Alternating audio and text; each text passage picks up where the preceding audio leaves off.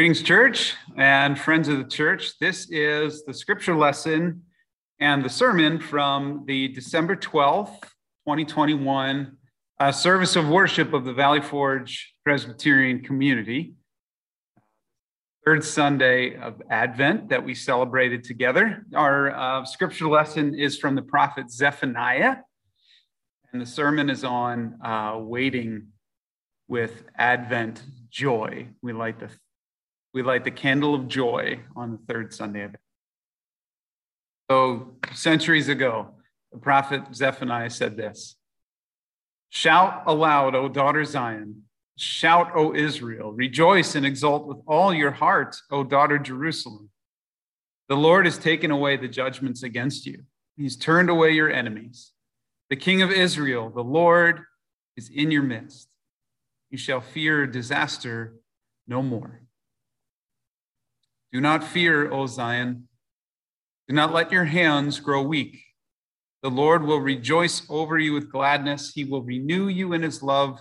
He will exult over you with loud singing as on a day of festival. The Lord will save the lame and gather the outcast and will change their shame into praise.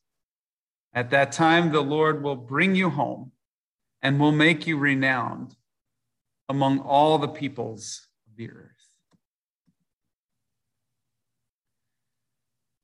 The story of Advent is the story of waiting.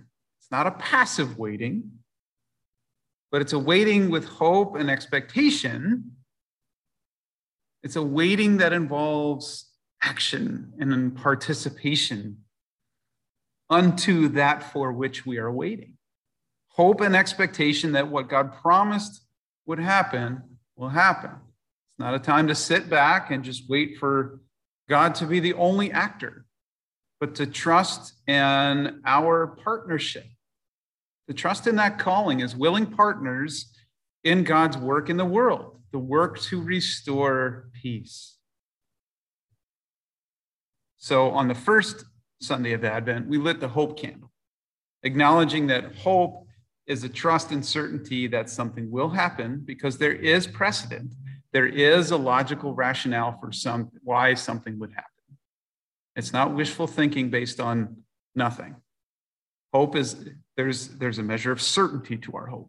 We heard Jeremiah's words of hope to the people forced into exile by the Babylonians, uh, words of his trust in God based on the precedent of God fulfilling what God had promised.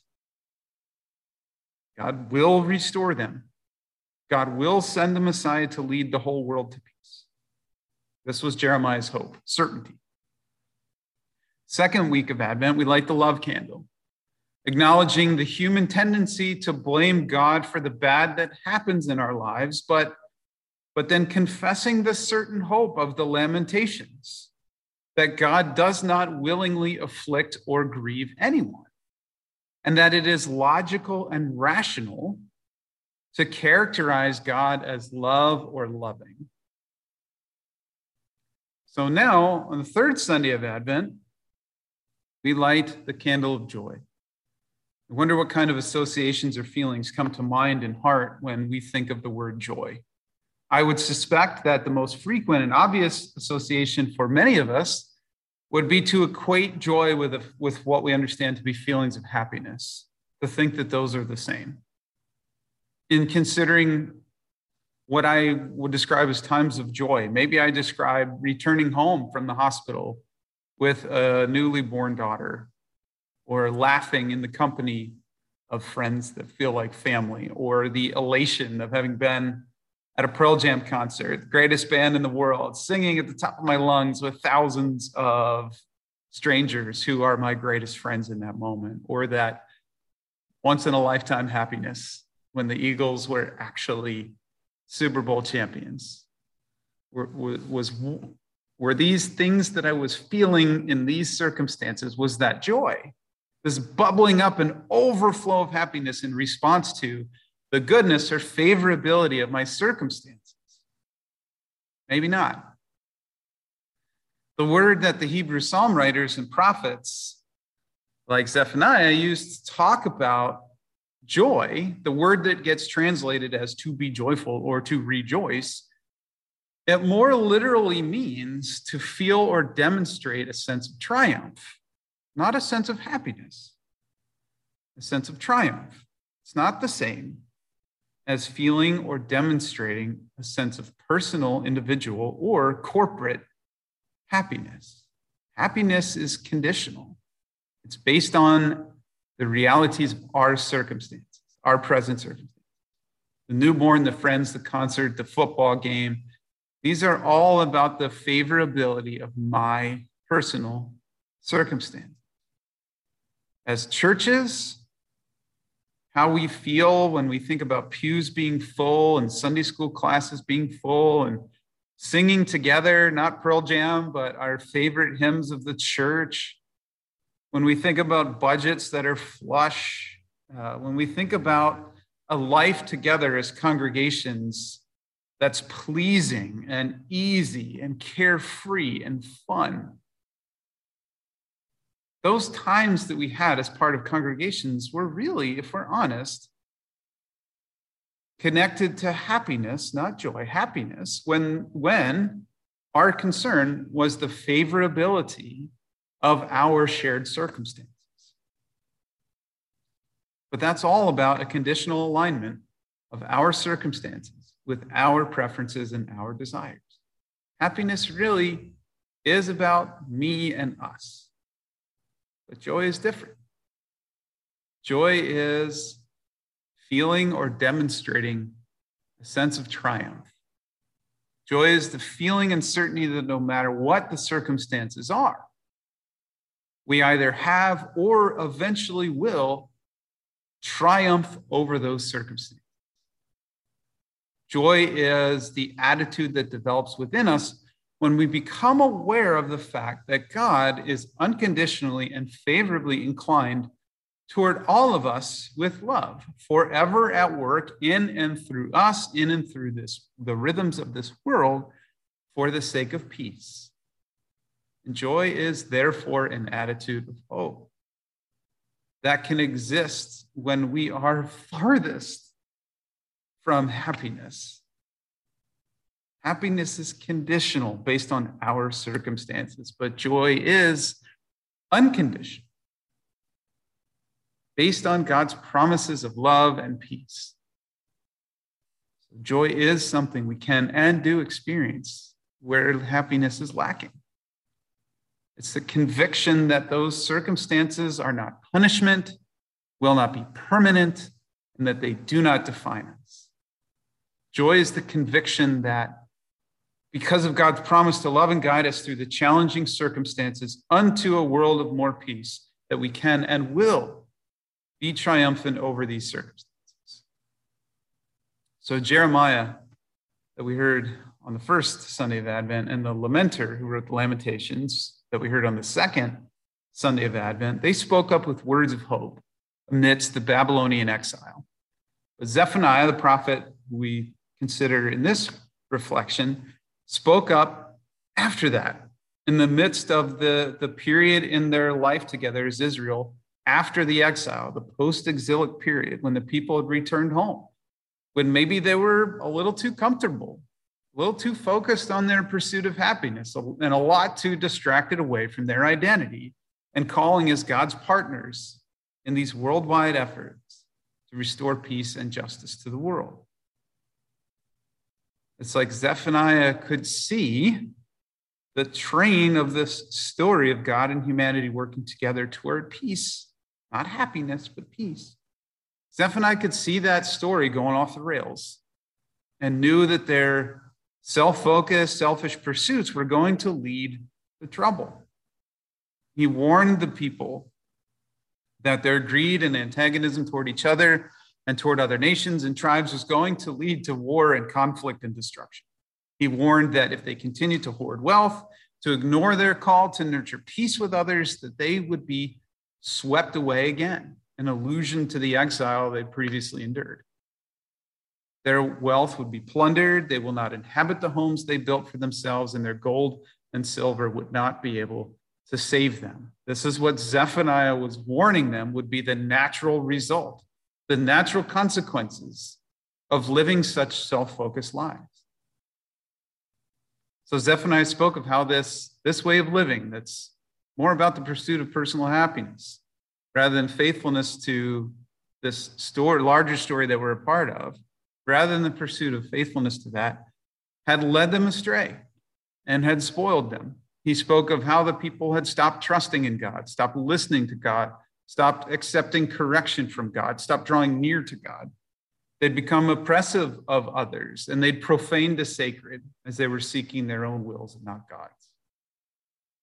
And so, Zephaniah's message in the midst of these circumstances, when the desires of the self, this willful ignorance to God's will for their lives, was leading them toward destruction, his message was not, hey, you better hurry up and do something rit- ritualistically or religiously obligatory, like sacrificing an animal or dumping a pile of money before God or lying around being self loathing and sackcloth and ashes. That was not what Zephaniah said to do.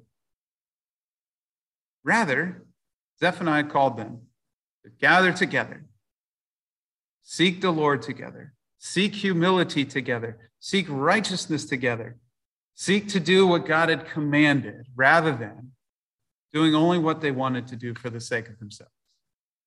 What God commanded to do, which is to participate in this covenant promise to work together to bring the world into the kingdom of peace.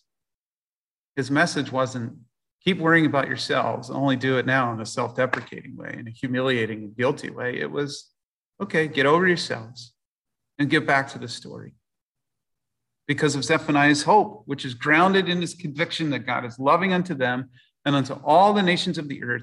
Zephaniah then invited them to be a people of joy rather than a people who pursue happiness to the paradoxical detriment of their well-being. And maybe you know that paradox personally, maybe you maybe you know a loved one who has lived in that paradox. It seems like the more we pursue happiness, the further away we get from joy, the further away we get from hope, the further away we get from well being.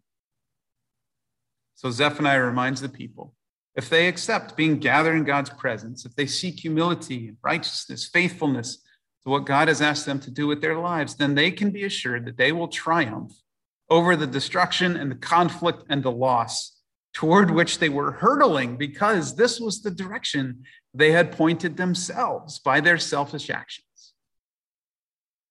If they would stop this runaway train and get back on the right track, headed in the direction set by God and not by their self focused pursuits, they could be assured that the self imposed tragedy that was coming would be averted, would be avoided.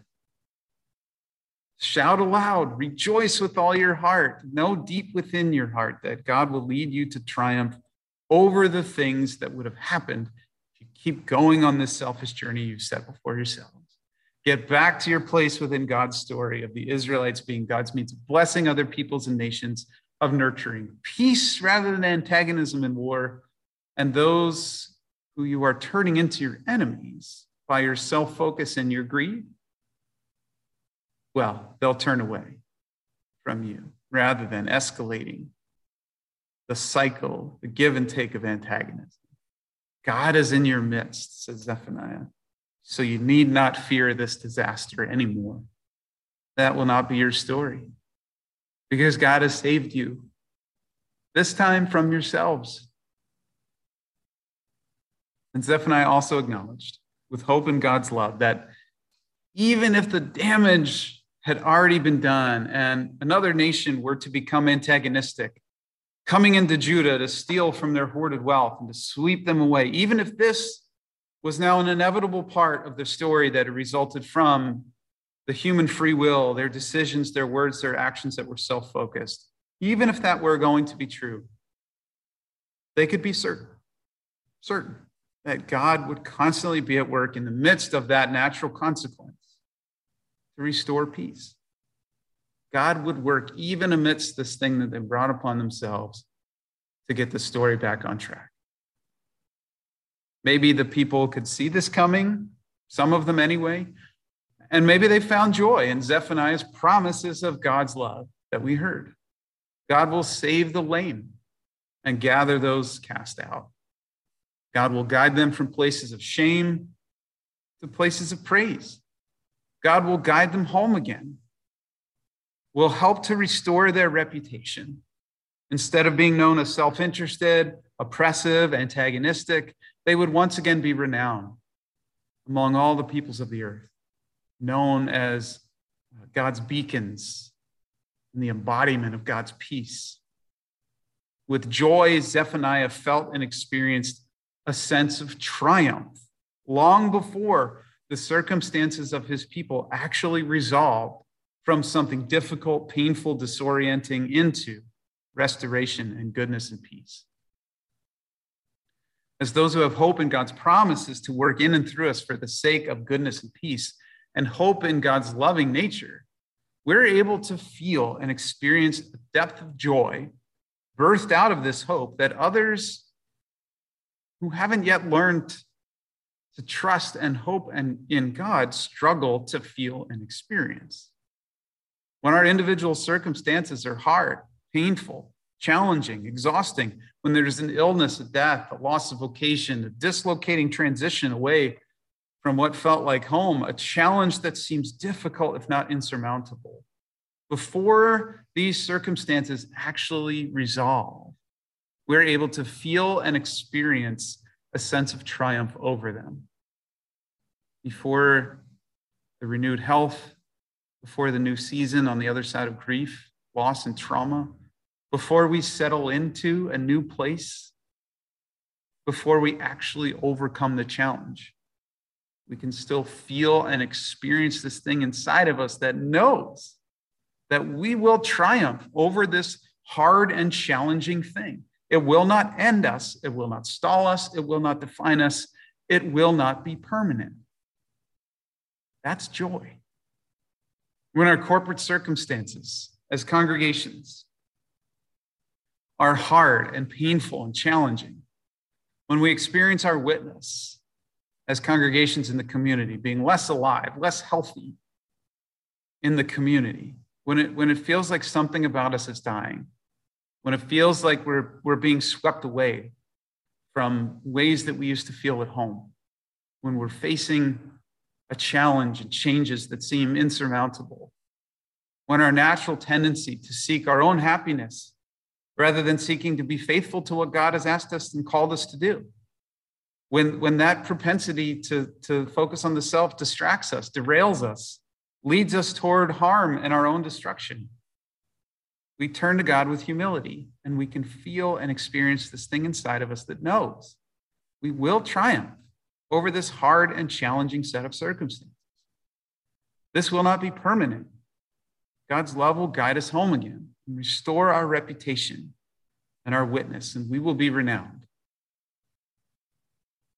As individuals, we know the painful and challenging parts of our circumstances. We all know illness and grief, relationship estrangement, anxiety, difficulties making ends meet. But we're not those who face these challenges of life without hope.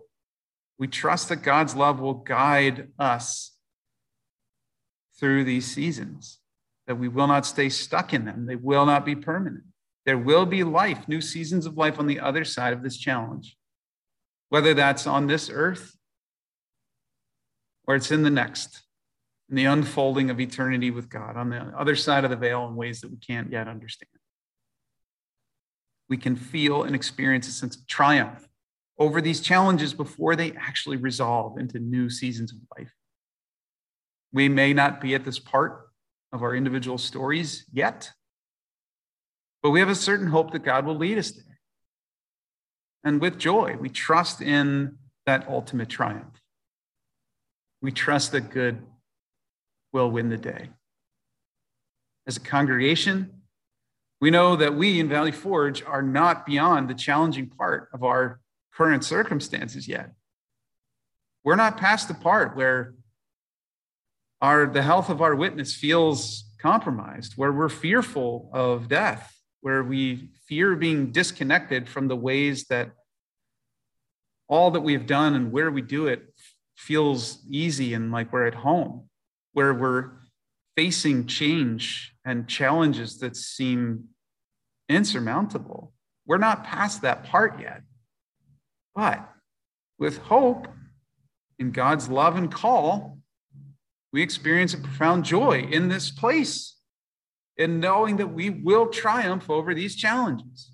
We will be saved from the future toward which we pointed ourselves, toward which so many congregations have pointed themselves, not on purpose, but slowly and steadily over the decades, turning a focus inward, thinking too much about styles and preferences, getting farther away from our call and our mission.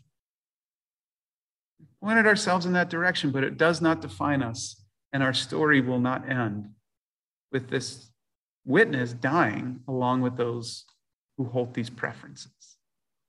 We will be restored to a new home, a new witness. We will gather to worship. We will be sent out to serve as God's willing partners in the work of peacemaking right here in our community because we intend to turn to God. A reputation will be restored, and we will contribute to the restoration of the rep- reputation of the larger church in the world as we do our part here in King of Prussia, as we embody in our actions and our words that we are not the self interested church that this that people have learned to assume that we are in pursuit of our own happiness as individuals uh, or as an individual congregation, but instead, that we're interested in doing God's good work and restoring peace and justice in our community. And as the community learns that what we have to offer them is not ways to discover more happiness by what we can do for them, but instead how to discover more joy and finding themselves in this most amazing story of a God who seeks to call them into this work, larger work of peace beyond themselves. The story of Advent is the story of waiting, not passively, but with hope and expectation that what God promised would happen will happen. We're in this season as a church. We believe that God has promised us a future that looks different than our past. We're not there yet. We're waiting for it, but it doesn't mean it's a time for us to sit back and just let it magically happen. But to trust in who we understand ourselves to be as partners in God's good work to restore peace in this world, to allow the joy to bubble up within us as we experience and feel a sense of triumph already over all those things that stand in our way before they actually resolve. So, God, help us. To God be all glory. In our Advent prayer, come, Lord Jesus, call us to humility, righteousness, and joyful faithfulness. Peace be with you all. Be safe, be well. Take care.